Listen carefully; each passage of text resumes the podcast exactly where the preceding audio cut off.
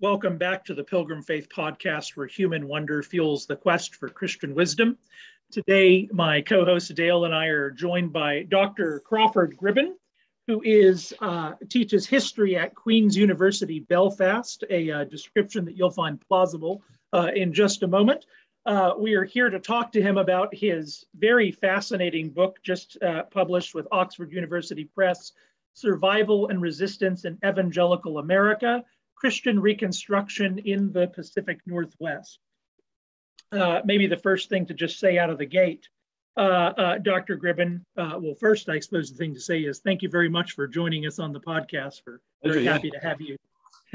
yes. Lo lovely to be here. Uh, thank you.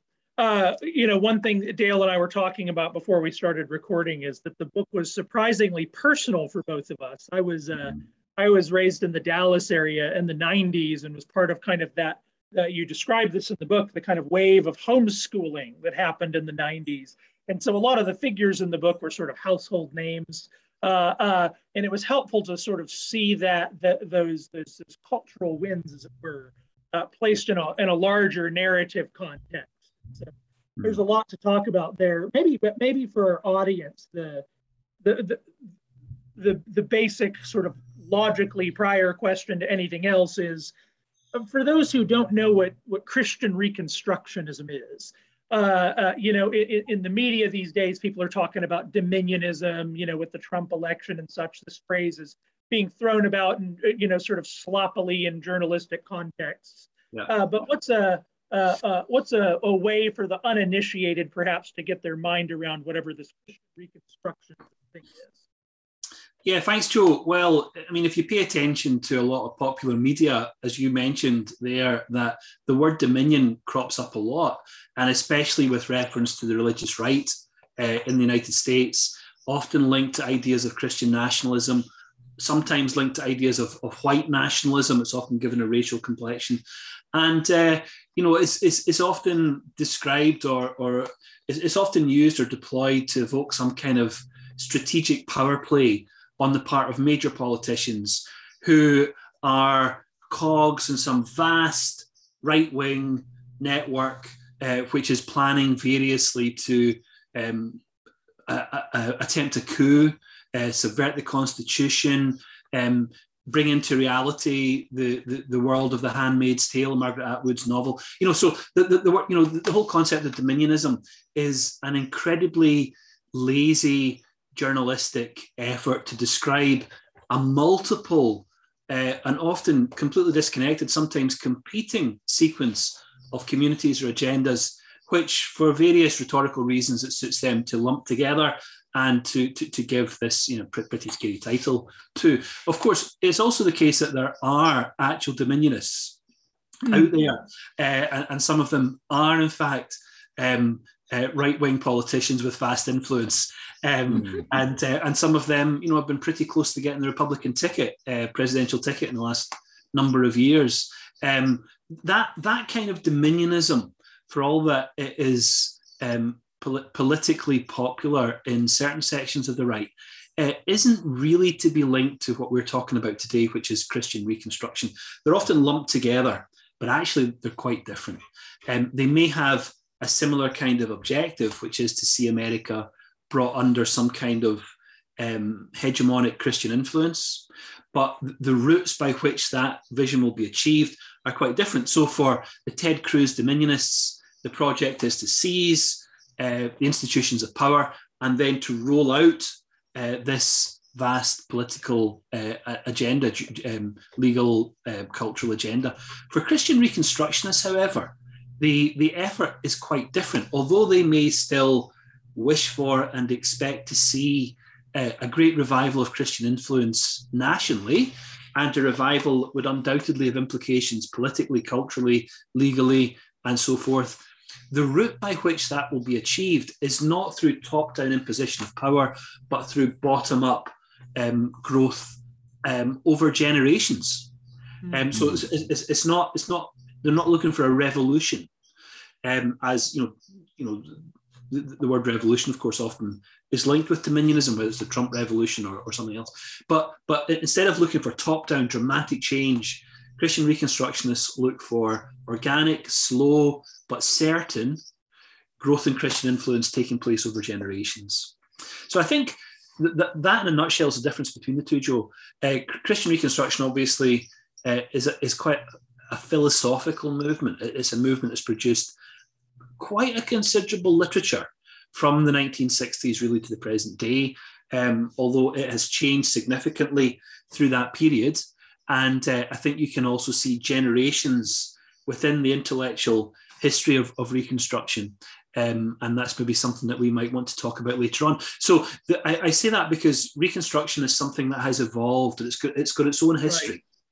Right. Yeah. Um, yeah, go ahead. Go ahead and maybe I think that's a. It's worth uh, uh, maybe uh, outlining that just briefly. If you were to sort of, uh, if you were to sort of slice it up into convenient boxes, how would you how would you slice it up? Yeah. Okay. So let's slice and dice it. So if we're going to slice and dice it, we'd probably want to have uh, the Rushdoony version of Reconstruction as as our first major node in this network. So uh, R.J. Rushdoony was an Armenian American Presbyterian minister uh, who had a, a, a quite considerable um, influence in California um, in the 60s and 70s. Uh, uh, uh, he was, in many respects, a very unusual man. I think that's that's fair to say. He held a raft of extremely controversial opinions. Um, in some of his published work, he he makes gestures towards Holocaust denial. Um, there's undoubtedly a, a, kind of racial component to some of his discussion as well, although apparently in reality, um, it, you know, in, in, his own pastoral ministry, that, that wasn't really reflected. But so so he's he's an individual with some you know some very difficult and and and uh, problematic um, ideas, also some quite eccentric ideas. Uh, in terms of the history of Presbyterianism, he believed, for example, that the Old Testament dietary laws were to continue to the present day. He hmm. also published in favor of what's known as geostationary theory, the idea that the Earth is at the center of the solar system and everything hmm. else uh, orbits around the Earth. So, you know, he had some um, deeply problematic ideas. He had some other extremely eccentric ideas, but his his main his main concept, his main agenda was to look to the Bible to provide a blueprint for social theory Mm. Now, in the 60s and 70s, of course, there was that, you know, the, the Jesus People revival. Uh, there was a mm. lot of things going on uh, in, in, California, in the West Coast. And, and Christian Reconstruction um, finds perhaps a rather unexpected context uh, in the Jesus People revival. But, but, we, but we, we find some of the earliest evidences of Rushdoony's influence in his partnership, for example, with Hal Lindsey, uh, author of The Late Great Planet Earth. Hal Lindsey ran a, a, kind of Christian student house called the Jesus Christ Light and Power Company, uh, just close to the UCLA campus. And Rushdoony was one of the speakers who would come along to that and talk to the students. And, you know, if you know anything about Hal Lindsey um, The Late Great Planet Earth, which was the New York Times best-selling nonfiction work of the 1970s, it sold upwards of 20 million copies. It's all about doom, gloom, and very bad wordplay. However, R.J. Rushdoony, he's got a completely different version of of, of um, Christian expectation and, uh, and, and and what it is that that Christians ought to be doing.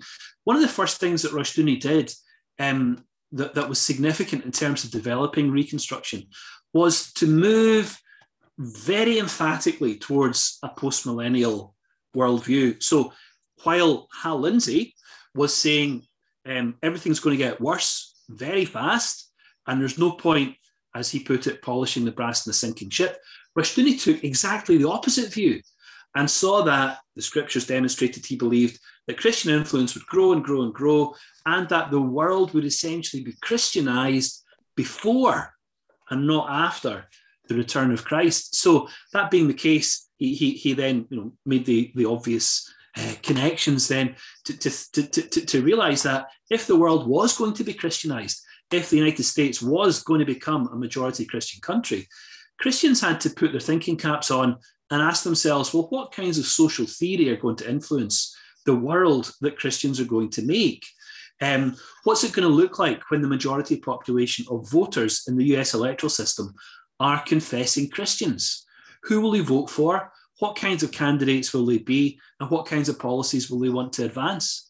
Uh, and Rushdoony argued then, well, you know, the the the, the view of Hal Lindsey, uh, the dispensational view, the kind of pop dispensational view that Hal Lindsey was promoting, which radically divorced Old and New Testaments, had really nothing to offer Christians who were expecting um, the, the, the world to be essentially Christianized before the return of Christ.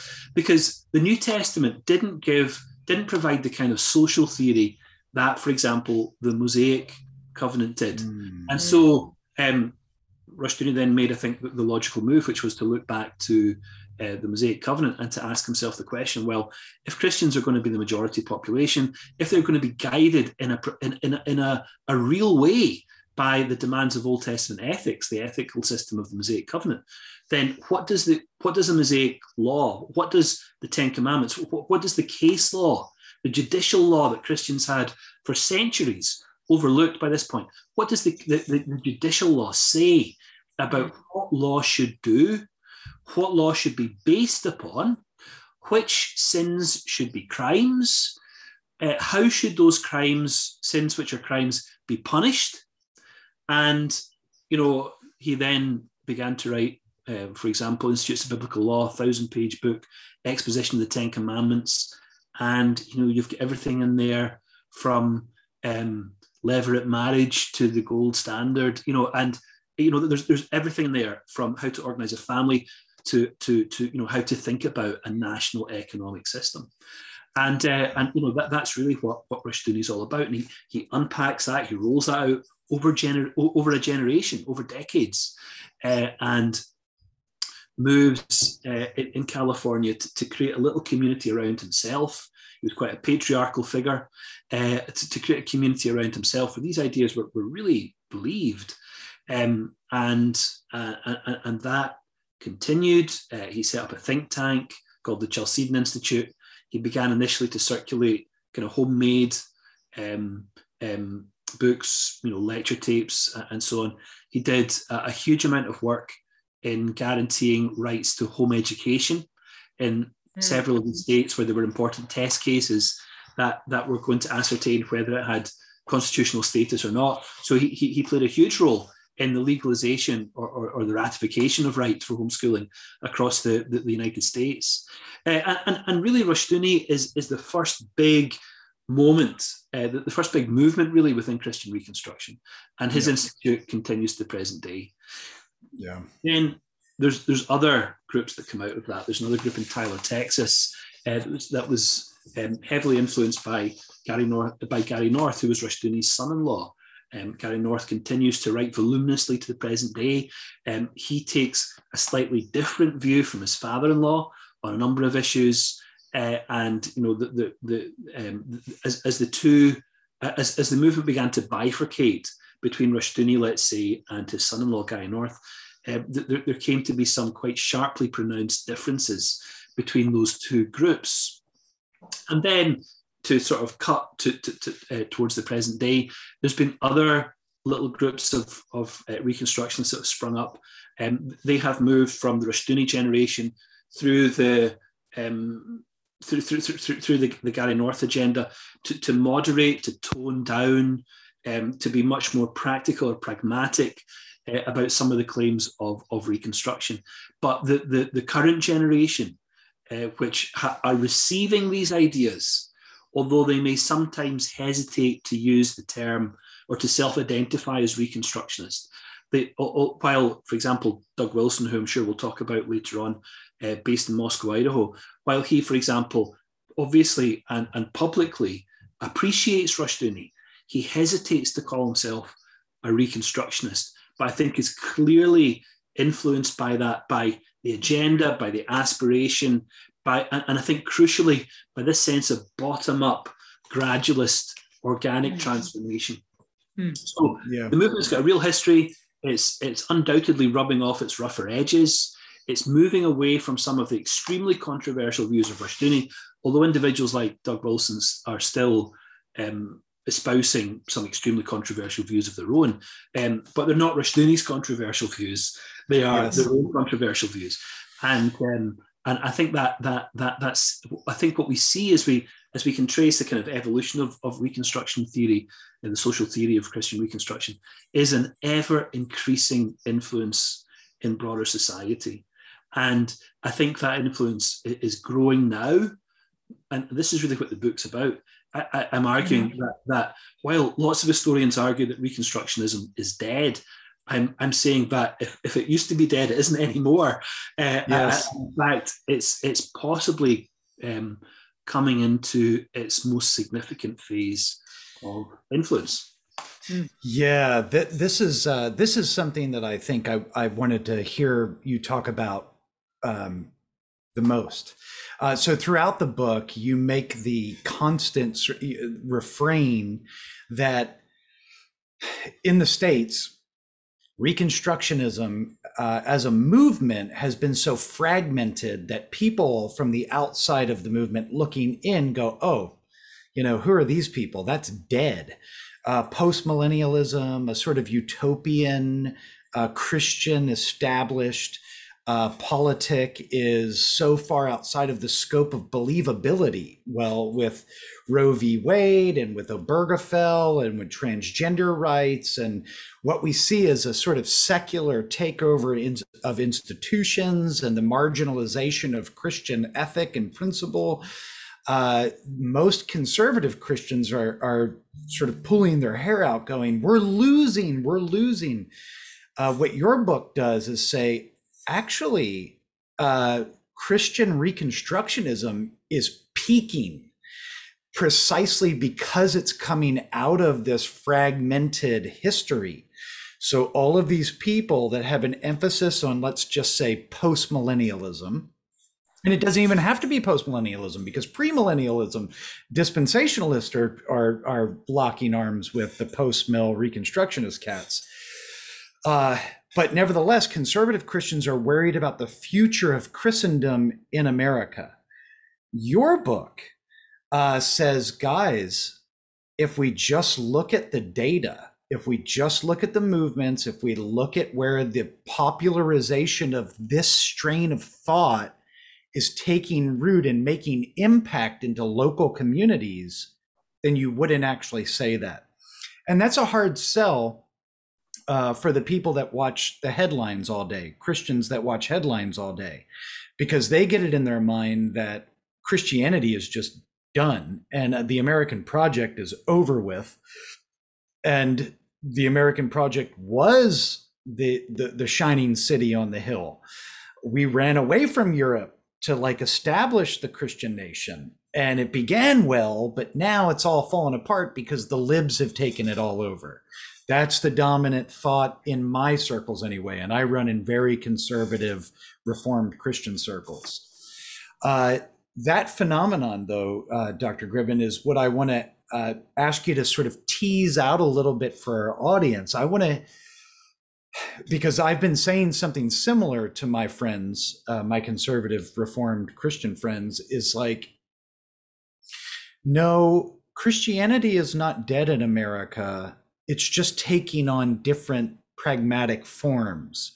So maybe you can talk to us about how the perceived decline of Christian uh, Reconstructionism, as articulated by Rushdoony, uh, sort of fragmented, and in that in that process of fragmentation, has become stronger and more influential, all the way up into you know 1600 Pennsylvania Avenue.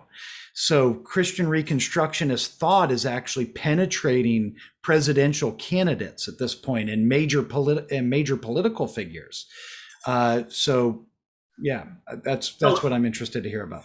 Yeah, it's a really interesting topic that you raised there, um, Dale, because from this side of the Atlantic, we hear we hear much more of the liberal media, liberal media in the United States than we ever do of the likes of Fox News or its cognates. And what we would hear in social media discourse or in our media's reflecting of American politics via CNN, MSNBC, or any of these other channels is actually the exact opposite of what you've described uh, the kind of Fox News, conservative, reform Christian view of the world. So, you know, what, what we hear over here is Texas passes a six week abortion bill. It, it's the end of Roe v. Wade. So, hmm. you know, I, I, I could I could probably list ex, um, example after example to counter the kind of pessimism of the Christian view, the, the conservative Christian view that you that you've just expressed. It seems to me as I as I sort of tune into American media discourse that actually you've got these two completely separate communities in America. One listens to that batch of, of news outlets, the other listens to that batch mm. of news outlets. But both batches of news outlets succeed in building audiences precisely mm. by telling the people who listen to them that everything's about to fail and they need yes. to work harder to safeguard what's true about America. And they're, they're both pointing to completely rival conceptions of what America is actually all about and who best represents it. But they're both saying almost exactly the same thing on yeah. almost exactly the same issues. Yeah. It's uh, one of the things your book uh, highlights that I think is a real kind of irony of the the kind of eschatological optimism of, of, of this sort of stream of reform thought in America. Uh, is that it nevertheless one of the reasons you can kind of link hands with the dispensationalists or Hal Lindsey on occasion uh, is that they don't fully get rid of the language of crisis. Uh, so what you what you still have, even I think up to the present day in Reconstruction, yeah. rhetoric uh, yeah. is a rhetoric about oh, we're about to fall off the cliff. There's the sort of there's the sort of apocalyptic thing is happening, and so the optimism is the optimism is almost uh, in some cases, and I think this is where the community probably differentiates a bit, but sometimes the optimism is almost deferred. You know, the expectation is we can get one or two small things done here, but the big stuff is going to come later. you know, and so there's this fascinating juxtaposition of sort of of sort of long-term optimism, but short-term, you know, sort of this is, you know, we we could go down with the ship perhaps, uh, which I thought was fascinating. But this, this is what fascinates me about Americans and American culture. Americans are deeply optimistic people when you meet them individually, but put them mm. into a group and everything's going wrong all of the time. and you know, uh, but you know, the, I think that there is something about I mean, use the expression the American project. There's something about the American project that really resonates with expectations of doom. So, you know, as Dale said, the pilgrims head across to North America to establish a city on a hill. But the reason they do that is because they expect doom in England. You know, no sooner have they got there than things begin to collapse there, the halfway covenant, and they're trying to reify what it means to be a Puritan community. And you've got Smith Wigglesworth, and what's he writing about? The Day of Doom, you know, and you've mm. got all this kind of early modern New England preaching, and it's deeply influenced by doom. Jonathan Edwards' most famous sermon, A Spider Hanging Over Hell. Right, right. example after example, and you get doom, doom, doom, doom, doom. What, what I think is really interesting, though, is that by the time you come to the 20th century, late, late 19th, early 20th century, um, in, in mainstream culture, in fin de siècle uh, culture, you've got uh, the, the, the, the beginnings of what becomes modernism. And modernism is a cultural moment that's based upon the idea of crisis. And of course, you've got the First World War. You've got all of, you know, you've got the Great hmm. Depression. Mm. Uh, you've got the hyperinflation of the 1920s. Uh, the, the, the, catastrophe of European totalitarianism in the 1930s. Mm. And, and that is the culture in which this idea of crisis begins to emerge. And we have never got out, I think, of the shadow of that sense of crisis. We cannot stop thinking about crisis. It's oil crisis in the 70s. You know, it's it's um, you know, it's it's uh, it's Cuban Missile Crisis in the 1960s, oil in the 1970s, 1980s mm. is the beginning of environmentalism, you know, and on and on. You've just got this idea of, of crisis that grips until eventually, yeah. it seems to me, it begins to control the way that Americans, especially, think about themselves, their communities, their nation, and its possible future. And I think what's so remarkable about that is you've got crisis shaping post-millennialism as Rushdoony begins to articulate. Yes. So yes. instead of looking, you know, instead of being a, a, kind of a 17th century or even a 19th century post-millennialist, where it's just the gradual movement towards inevitable victory. Right. Rushdoony has this um, this idea of, of immediate short-term cultural catastrophe. Mm. And of hmm. course, you know, his son-in-law Gary North it really runs with that in the late 1990s and the run up to Y2K. Yeah. Y2K. One yes. of one of the things that your book On- on- does that's oh sorry uh, uh oh, did I, oh one of the things your book does that's uh, uh very very good I thought uh, is capturing and, and I think it's the element you just mentioned sort of this politics of crisis that is a, a very American motif uh, but you also uh, uh, uh, uh, bring in another very American motif which is the fr- the, the frontier narrative yes. uh, that, that what you do in the crisis is move away from it. Uh, and, and the West Coast, the Pacific Northwest, and this is what makes this region so fascinating. It is, it is in some ways one of the very uh, last sort of cultural, it has the feel of a kind of open frontier, both aesthetically, but also uh, you connect this in a, in a lot of ways. But, you know, I think of uh, this was the this was the area that er- Ernest Callenbach wrote this book in the 60s, I think, called Ecotopia, and it was about the Pacific Northwest seceding from the Union and developing its own little hit, you know, free anarchist hippie commune. Ralph Nader loved the book quite a bit. But the point is, is like there's an there's an ethos in that very area of the world, whether it be hippies going to Humboldt County to grow their weed farms, or it be spiritual entrepreneurs coming from the East Coast, uh, or Mark Driscoll even uh, is this kind of uh, it's it's a fascinating area for kind of uh, very independent uh, sort of uh, move, movements around independent personalities and and projects and yet for that reason what's what's fascinating to me is uh, maybe for that reason it's also one of the least repeatable projects uh, maybe you know this is the time will tell this Mm. but but it's the in, in, in one sense the moscow community is is clearly a an intergenerational successful project there's a lot to say about what's been accomplished. It's a real accomplishment, and yet it's been an accomplishment. Uh, it seems that has been partly uh, accomplished. uh, Part of what's it is accomplished is by means of kind of a lot of migration. Uh, whereas in a lot of county, you know, if one were to take the sort of county by county strategy into, you know, a suburban America, you know, Dallas, for instance, you wouldn't be able to count on that kind of migratory pattern, I think. And so there's a, it's interesting that it's both the most successful, but also not necessarily sort of endlessly repeatable. Uh, Yeah. And so your, I thought your book captured some, some very interesting dynamics that were very helpful on that. Yeah. Yeah, that's interesting, Joe. I mean, I suppose there's there's an obvious comparison between the Doug Wilson Moscow community and Tim Keller's Manhattan community. Yeah. Mm. In, in many respects, they're both looking at cultural transformation, but one of them is attempting that in a mega city, where it where you know they, they may attract prominent journalists or artists or, or musicians, but they will never have the kind of momentum to shape the culture of downtown New York City.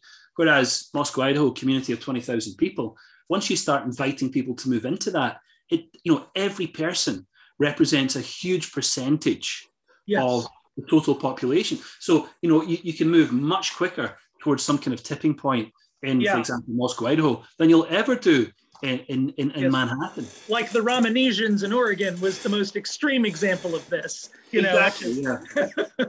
So, Dr. Gribben, I want to talk a, a little bit about kinism. Uh, you bring it up in the book. It's sort of peppered throughout, uh, I think, almost every chapter, actually, uh, unless I'm not uh, remembering correctly. But uh, kinism is linked with Reconstructionism in some way. So, in your field work, 2015, 2016, you're going around, you're looking at these communities that are trying to live out the project of reconstructing uh, and surviving the inevitable collapse of Western civilization due to the influences of modernity, whether that be technological or philosophical or theological liberalism or whatever. Um, and there's no coherent uh, community amongst the actors in the Reconstructionist movement, but you've located a pattern uh, of um, sort of commitments in one way or another, whether it be a sort of thick commitment or a thin commitment um, to something adjacent or just fully embodying kinism. Uh, I'm interested in that for more reasons than this, but primarily because racism in America is makes the headlines almost every day, both on Fox News and CNN. So um, maybe it would be good to first tell us about what kinism is theologically, philosophically, in con- a concise way as you possibly can. And then why is Reconstructionism sort of like open to bits of the particles of kinism in some strains of, of Reconstructionism, and then just fully embracing all of the implication of kinism in other uh, sort of movements of, of Reconstructionism? Well, that's a really interesting question. Uh, kinism is the is, is a is a I'm not sure if it's a movement exactly, um, but it, kinists. Let, let, us not make it an ism. Uh, kinists are people who believe that they will be happiest living with people of their own kin. So obviously, kin. The, the word itself echoes in the old south so it has that kind of mentality i think coming through but i mean i think basically what these people are saying is we, we want to live in in essentially monocultural communities where people look like us you know like the same food the same music um, you know where, where, where, people are pretty much the same. Now the, the kinists i met said they were not racists. They said they were racialists. Now, that's a, maybe a nice distinction, but the distinction I think that they were reaching for was that they believed in racial segregation rather than racial supremacy. So if you ask them, are you a white supremacist, they would say no. Um, they but they did believe that races should be um, living segre- segregated lives uh, that that that um, you know um, diff- different kind of cultural racial groups should have their own place and should organize themselves as they wish and should um, you know seek their fulfillment in Jesus Christ in, in that separate racial space. Um, they, the, the kinists that we met in North Idaho were very interesting people, very interesting people, very secretive, very worried about publicity, um, very happy to talk, and also very concerned about what would happen as a consequence of that speech. Yeah. And it, it was, I mean, it, it, was fascinating talking to them because of, of, all of the people we met, they were the most up to date with Frankfurt School theory. Um, you know, the, the, the way they presented themselves, they, they weren't hicks from the sticks, they were very hip, they were very cool. I mean, they were cool people. There's no, yeah. doubt. Uh, you know, they, they they met for worship in a forest. Hmm. Um, they had some kind of pastoral oversight uh, in normal reform style because that there were clergy coming to do baptisms, to minister in the Lord's Supper. I, you know, we didn't find out who those clergy were. We probably wouldn't have been appropriate to ask. But but for all that they might seem to be isolated families, there was a sense that we were beginning to see the, the, the kind of hesitant emergence of an actual network. But we only saw it and it kind of faded from view. So it, it was quite difficult to track. Um, mm. But those Kinists, they, they were in North Idaho, they loved Doug Wilson's ministry. They just wished he'd be a bit more consistent. Uh, mm. and, and, they thought that would mean he would become a Kinist. They loved Rushdoony. They really loved Rushdoony.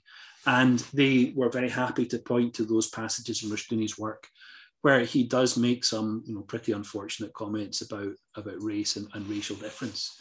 Um, the theologian they probably loved most was Robert Louis Dabney for, for yeah. those reasons. Yeah. And, and you know, when they're, when they're talking about education, um, you know, even talking about relocation, uh, talking about the failure of a culture, the collapse of a culture. I mean, it just it, it just the, the, conversation resonated with all the things that you read in Dabney about the end of the Civil War, how to rescue the Old South, um, the way in which Southern culture would be preserved not by people but by churches. You know, it, it, it was it was really um, a kind of a revivification of of, of a lot of Dabney's ideas. So I mean, they definitely saw themselves as Reconstructionists, uh, and you know, they, they they they really saw themselves as Rushdoony's heirs. And, um, you know, um, I think we're, we're very, very explicit about that. Mm. So, I, I, mean, I suppose to, to go to your question, though, Dale, the, the, sure. there is a relationship between kinism and Reconstruction. I'm not sure if it's a cause and consequence kind of relationship. I wonder if it's more a kind of correlation. I'm just not sure. But certainly true that the Kinists we met were Reconstructionists. Um, yeah. I suspect there's other groups out there with similar kinds of views on race and Christian community and Christian flourishing happening best in racially distinguished communities who probably wouldn't distinguish themselves or, or identify themselves as Reconstructionists and um, may, may in fact be pointing to um, material like um, Dake, the, the, the Dake Study Bible um, written by that um, Pentecostal right. holiness preacher uh, Dake. Yeah, right. And I don't want to, and I, I'm I don't want to pigeonhole the because as your book details, which this is why I appreciated the book. You're a good historian you get very little Dr. Gribben through the book. What you just get is sort of. There are jokes still if you pay attention. I do. Oh, like I, oh I see the jokes. The jokes I see the jokes. yes. It's yes. beautiful. Yes, that's right. Yes. Yes. but you get very little of you. Uh, you get uh, just your findings uh, presented in a very articulate way. It's a fun book to read, which yeah. is something to say about history books uh, yes, yes. Um, and I don't want to pigeonhole anybody who sort of holds the label of a reconstructionist as you're adjacent to kinism in some way, and kinism equals something racist and bad, and therefore go away because you're a racist. That's not that's not what you do in the book, and that's not what I want to try to. That's not what I want to imply. What I do find fascinating is that majority of the people, and this is anecdotal, that I've met in my social circles, both personally and on in social media, when I do encounter this sort of segregated, like we need to make sure we're breeding our people because our people are mixing with other people and they're going to die off in 150 years. We won't even be able to notice our lineage in 150 years if we keep interbreeding. Uh, and they normally go back to like the Tower of Babel and they make this big biblical theological argument. I'm not meaning to link the two movements together, but I do find it interesting that most of the kinists that I've experienced in my life do hold to some principle, some foundational um, principles of Reconstructionism. So that's why I was curious about that. Yeah. Uh, so, do you think that, uh, and then Joe, I'll let you get in there. Brother. uh, uh, do you think that um, moving forward, with the people that you have interviewed, uh, that you've talked with in your field work, that because you do make a distinction between those that want to be sort of political activists, those that want to like change laws, and those that just want to hunker down and sort of be self-sufficient and wait for the collapse and then create uh, small communities of trust and interdependence on one another. Do you see that kinism uh, is more prevalent in the politically activist mind of the reconstructionist movement or is it on the other side of the sort of agrarian revolution back to the roots sort of thinking yeah, a fascinating question, Dale. And I suppose the honest answer is that our sample is probably too small to make any bigger claim about kinism or kinists yeah. Yeah. in general. But the, the ones that we spoke to were essentially hiding. And um, I suppose, like lots of people in Idaho, they had migrated from California. They had left big tech jobs in California. Mm. They had moved out uh, to to the I suppose, the inland Northwest rather than the Pacific Northwest. But they, they, they moved into North Idaho um, really to escape um, modernity and to, to, to get away from a certain kind of lifestyle, um, which was trapping them into um, a certain way of, of working to meet certain kinds of mortgage payments, to keep up a kind of impossible, yeah. an impossible attempt to achieve the American dream in the West Coast. They, they had given that up to have a much simpler, much more rural, much quieter, uh, and much more handcrafty kind of, of, of, of life, much more yeah. um, sustainable life actually uh, in, yeah. in, Idaho. So my, my, sense of it was that these these were people.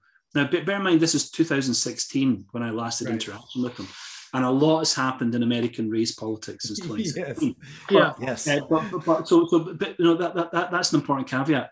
But um, you know, but back but back in 2016, they they they they were very nervous. They were nervous about publicity. They wanted it, but they were nervous about it. Um, except that the a number of the ones that we spoke to, a number of the kinists we spoke to, also had very active online social lives uh, with you know um, handles and avatars um, that that that were kind of easy to see through after a while, and actually put up a huge amount of very personal information on websites like faithandheritage.com and um, even in, on you know on, on, on other sites as well um, including social media so there, there was both this odd attempt at seclusion mm. but also a sense that the only way in which they could connect or the best way in which they could connect with others was through the internet but that required some degree of publicity or, or opening up yeah. their, their private yeah. experience uh, and they were sort of caught caught on that rock that, that the internet could both facilitate relationships and also expose them. Mm. And um, you know, I suppose like a lot of people, they were they were trying to balance what, what privacy really what privacy right. Really One of the you, you mentioned because uh, uh, this is really uh, I think uh, another theme sort of in this, and and as we uh, we're, we're, we're sort of winding down to a close here, but maybe one thing to talk about is sort of futural. Uh, one thing historians, of course, can't do is predict the future, but uh, if you can get it as good as the weatherman, then we're, then we'll uh, then we'll you know then uh, then you you you've earned your salary. Uh, one of the things that's interesting about the groups we're talking about is that you you see a this motif of sort of escaping modernity that perhaps unites some of the families that come together uh, and yet, the, the, the very fact of migration, uh, uh, uh, you, you, know, an era of an era of of you know everybody being transitory, uh, the deployment of media, and I wonder uh, the relationship to an intellectual project mm. strike me in some way all as somewhat modern, which is not a pejorative thing in my in my judgment uh to say something is modern. And yet there's a tension between sort of the rejection of modernity and on the other hand, sort of a deep sublimination of it in this in this other way. Uh, uh, and I wonder if, yeah, I wonder if that that tension is, strikes you as fair, given your, you know, what you've said. And then maybe what we'll go on to discuss is what's the future of all of this? Maybe not Reconstructionism, but that the impact of it on, on American life. Yeah. No, I, I think that's a fair comment, Joe. I think that this this is an anti, a modern, a modernist, anti-modernist movement, uh, in, in, in a sense. But I mean, I suppose to, to be fair, to be fair to the folk involved in this, that's that probably shouldn't really surprise us because evangelicalism has always built in the 20th century has always been an anti-modernist modernist movement. Mm. It's always depended upon the tools of the trade of modernism uh, whether it's mass communication or you know whatever it may be, uh, even the rise of the celebrity. You know, it's always depended upon these ideas to advance its own agenda. And I suppose these folk, for all that they might be critical of evangelicalism, um, if we're happy to use that term even, but for all that they may be critical of evangelicalism, I think that they're very much the, the, the heirs of you know the great mid 20th century evangelical agendas, which are you know to protect the family, um, to you know to, to, to, create cultures that are resilient in the face of massive social change um, and so on. But your, your next point, Joe, was going to be about the future of these movements, wasn't it? Yeah, it's just where, where do you you know we're in one sense we're looking at a sort of three boxes of sort of the development of dominionism, and, and you also sorry I should say Reconstructionism, but uh, but you also talk about at the very moment that we've sort of uh, abandoned uh, uh, uh, one side has abandoned Reconstructionism and sort of popular politics. It's quite popular in popular politics, and so maybe you know when you when you're looking, you know, it's been uh, you, you, did a lot. A lot of this field work was done in uh, uh, 2016. You said, what a what do you see when you're looking at it now? It's 2021. Uh, presumably, these are still of, of, interest to you to follow. What do you see as perhaps uh, kind of the emerging next steps for this movement, I suppose? Uh, well, that, yeah, that, that's a fascinating question. Back in 2015, 2016, um, none of these people were Trumpian. None of them were Trump supporters. Um, I didn't meet a single Trump supporter when I was there. Now, mm. fast forward to 2020 election, um, I think Doug Wilson had had sort of come to terms with the the political options available to him, and had I think begun to swing quite considerably behind Trump. The funny thing was that Trump had begun to swing around him, uh, Doug Wilson as well, because there was that mm. famous incident during the um, the, the non illegal anti COVID psalm sing uh, I got into yeah. trouble for saying it was illegal. It was thought to be illegal at the time, but then the city had to back down and say it wasn't illegal, and everyone got released and, and so on. So the non-illegal psalm sing, famously September um, 2020, uh, when the police turned up outside Moscow City Hall and began hauling off members of Christ Church congregation. Um, great publicity, of course. Um, you know, a genius move uh, in terms of, of, of, There's no doubt. Um, yes. and, and of course, it was Trump who seized upon that moment to say, um, this is what the Dems are going to do to your churches. So, conservative evangelicals, you vote for me. I mean, that that would have been completely unpredictable back when we were doing field work. Yeah. That would have been impossible to conceive. That that community that that did not take Trump at all seriously would have to come to terms with the fact of his election, and then and then have to come to terms with the great um, surge of opposition to Trumpism um, in the face of the extraordinarily weak democratic response that resulted in Joseph Biden being the um, utterly um, unimpressive presidential candidate. Uh, and, and, and, as time has gone on, of course, I mean, it was very interesting there in the anniversary of 9 11 to see Trump uh, um, with the firemen in New York City and then at the boxing match at night and, and the crowd chanting four more years. I mean, this we are one of the I think one of the challenges of writing about this movement and thinking about this movement is that we are talking about reconstructionism, which is a movement itself that is evolving through time, in a context of liberal democracy, which in the United States is moving into a moment of profound crisis. There's that word again, but a genuine movement of profound crisis, where distrust in the political process is incredibly high, where candidates on both sides are now calling attention to weaknesses, perhaps even exaggerating weaknesses in the systems that make American democracy possible. And in the back of that very systemic analysis of American politics, you've also got people like Patrick Deneen, uh, the Notre Dame uh, political mm-hmm. scientist, writing books about why liberalism failed. And that's provoked a, a, a response on the part of conservative Catholics and others who are deeply worried that um, the, the, American constitutional tradition, uh, the Lockean principles that underlie that, are, are have themselves capitulated to a vision of the world that is deeply anti-biblical, anti-truthful, and ultimately um, denying personhood.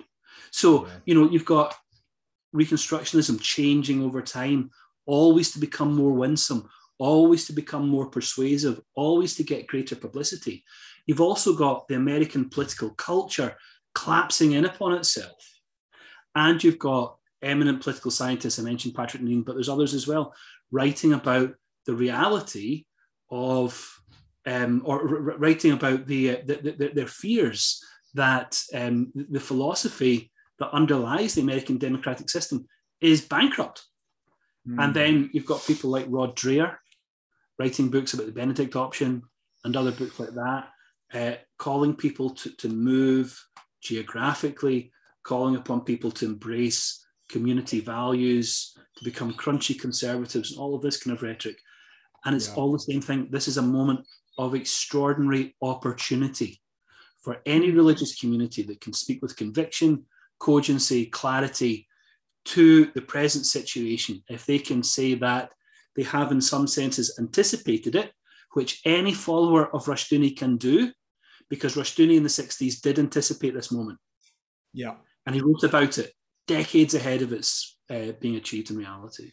And Yeah. anyone who points to that and draws on that the, and, and draws that down, I think is in a potentially extremely successful position. Yeah, you know, it's it's so interesting you say that because here's what I see, brother. I see a lot of my friends um, looking around at the political landscape of America. You mentioned in your book George Or- Orwell's 1984 sold millions and millions and millions and millions of copies recently novels like all the dystopian future novels brave new world 1984 animal farm lewis's trilogy all of these things are bec- becoming popular again and people are sort of grabbing a hold of those and integrating them into whatever movement they find themselves in we even have liberals uh, on the far extreme left that are quoting george orwell uh, so everybody's co-opting these narratives to apply to their particular political motivations to further whatever agenda they have going on. And one of the things that was interesting about um, the comments that you make throughout the book, each one of your sections, and it's a very well organized book, by the way. It it goes through uh, migration and government and eschatology and education. Uh, so you really do cover the big categories that the the uh, um, Reconstructionist movement sort of uh, they articulate in their own different ways. But what's interesting is that there's this whole flavor of Reconstructionists that don't believe in political activism. They really do seclude themselves. And so, just to be fully transparent, I used to be a uh, full anarchist libertarian. That's how I grew up. Uh, Dad was part of Ron Paul's campaign up in New Jersey when I was a little boy. I grew up hearing about the evils of big government and yada, yada, yada. And then when I was saved, um, I started to get arguments for reformed Christianity. And then I tried to integrate my political sort of impulses into my Christianity and eventually God just wins, right? And so you got to like throw that away. Uh, uh, but I do find it interesting that uh, the people that are that are in the recon the leaders of the Reconstructionist movements, whatever that means, geographically with their different twists and turns on Rushdoony, uh, you have an emphasis on patriarchy and order and the rule of law but then you have anarchy.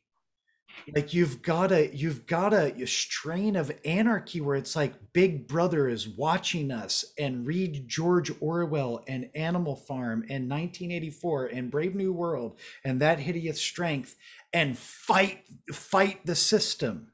So you you really do have this sort of contradictory It's almost It- it- neo Anabaptist, isn't it? Because you have like that character you Mm. mentioned who, uh, well, the government shouldn't take care of that. The elders of the church should, you know, should step in when there's problems. And you start thinking like, ah, I think I know how that, you know, that's a that Yeah. sounds just like a That's always a happy totalitarianism. ending. Always a happy ending. Yeah. yes. Yes.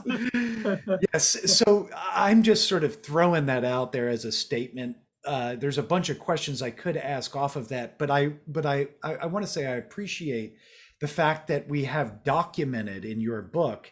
I always take the dust jacket off because uh, you know I just like uh, It comes cheaper that way, deal. yes. Uh, but I appreciate the the fact that you're pointing to this phenomenon. Uh, and there really is a paradoxical mindset that one has to embrace, which I think most conservatives would apply to their uh, more progressive interlocutors. Uh, so the conservatives are pointing over to the liberals and saying, you're nonsensical and you hold contradictory things, or you're not being consistent in your thought. Well, it may be true of your people as well.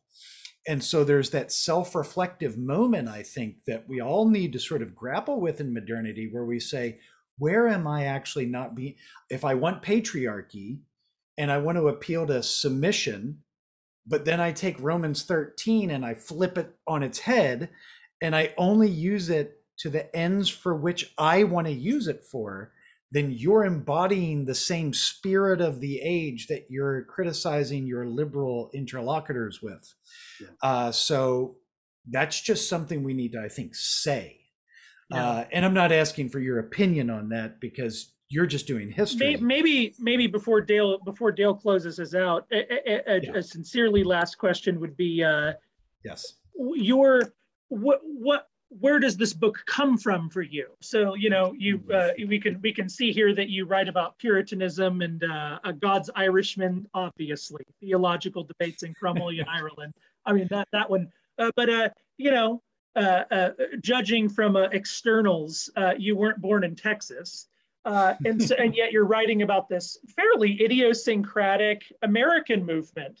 Uh, what, what, what? Beca- how did that become an attractive topic for you? Well, I mean, the the short answer is um, I stumbled into a Pile Louise magazine's Credenda Agenda back in the 90s and got curious about it. I was writing my PhD at the time on Puritan eschatology, and here was a latter day group, apparently of Puritans, certainly people who are interested in Puritans, adopting that eschatology and trying to work out how a social theory mm. would develop. So, I mean, that's that's kind of short answer. The longer answer is and this has maybe only become clear to me more recently, is that perhaps subconsciously I've been thinking a lot about endings. So I've just I've just done a book. A book mm. came out there last week called The Rise and Fall of Christian Ireland, which is a book that's very close to my heart, um, as as a as an account of how Christianity arrived in Ireland, what it did in Ireland, how it shaped the Irish, uh, and then how, in a period of less than thirty years, it has virtually disappeared. Hmm. And I suppose, I mean, I, I, when I came back from Moscow, I, it took me a while to realize, but eventually I did realize that what the people in Moscow were trying to do was build a town like the town I live in. Except they're at the start of that process, and I live at the end of that process. Hmm. So the, the town I live in, Ballymena, in County Antrim is a town that's been deeply influenced by evangelical religion. It probably has the biggest concentration of evangelicals anywhere in the world. Um, strongly Presbyterian area. Um, they, they, there was a massive revival in 1859 that people still talk about. You know, it's, it's part of the, the mythology of this period, of, of this area. And, and, you know, undoubtedly that really, I mean, really, really, really conservative evangelical religion um, expressed in Baptist, Presbyterian, Plymouth Brethren congregations has really shaped the, the, the social and cultural and even economic life of our town. Hmm. And Moscow's at the start of that process. You know, I think the, the, the, people the people who are there are trying. I mean, they say explicitly they want to make Moscow a Christian town. Our town, by any estimation, is probably the most Christian town in Europe. Hmm. Certainly, but let, let, let, me rephrase that the most evangelical town in Europe. Absolutely. Mm. Absolutely. And, um, but here we are at the very end of that process and it's changing very rapidly. And I'm an historian, I'm also a Christian. Um, I value things about Christian culture. I see there are strengths in that that are being lost as my town, this area, my my country moves away from that. And I suppose I've I've been I've been thinking about that and, and, and seeing the two projects actually interlocking. And then a mm. third thing, my, my actual day job uh, at work is to write about early modern religion, so 17th century Puritanism. And my most recent work there on John Owen, uh, the, the, the, famous 17th century Puritan writer, has been to look at not his ideas, which are, everyone knows now, mm-hmm. uh, but, but actually to look at the people who went to his little congregation of 30 odd people in the 1660s and how did they cope with defeat.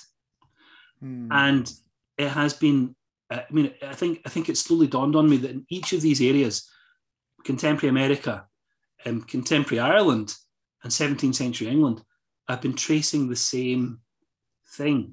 I've been trying to look for answers to the same question. Mm. What should Christians do when they feel that what they've been attempting to achieve in terms of building a congregation, um, creating the conditions for Christian culture, when they suddenly realize that's not going to work anymore, what do they do next?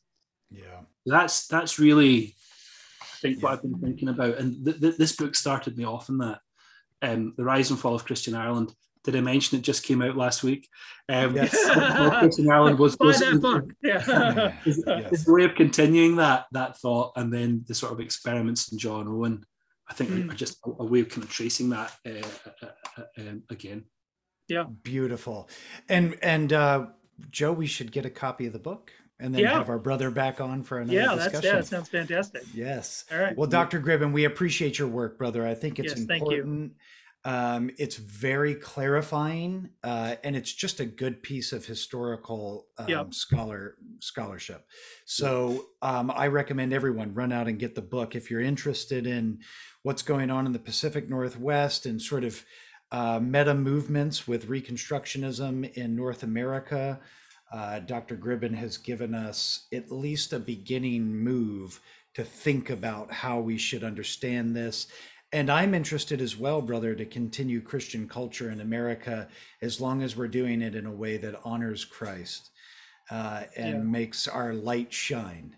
Uh, I believe we can have a city on the hill, uh, a shining city on the hill, but only through pious movements. So thank you very much, brother. We appreciate your time. We appreciate the book. And uh, Lord willing, we'll we'll talk in the future. So Great, great. Yes. as always, guys, head over to our Facebook uh, group, the Pilgrim Faith Podcast. You can join the conversation. Just tag Joe in everything that you say in the group. So that way he has to deal with the notifications. Uh, We've got a Facebook page. You can check out the Davenant Institute's uh, YouTube channel where you can find all of our previous episodes. We're also on iTunes and all of the podcasts that you can get on all of the podcast catchers. Uh, so, Joe, I love you, brother. Love you too, man. Dr. Gribben, thank you so much. Yes. You don't love me? Oh, I do love you. Love you very much. oh, that's, Yes. You say that at the end of every podcast, and you're the only one that's ever been offended. So, uh, Yes, Yeah, that's right. yeah, I, I love that. It's beautiful. So, What's Doc- with this exclusive relationship? Yeah. well, well, Dr. Gribben, I love you, brother. I love you too, brother. Yeah. Much, too much. yeah. Until next time, take care, y'all. We will All right, see you see ya. soon. All right.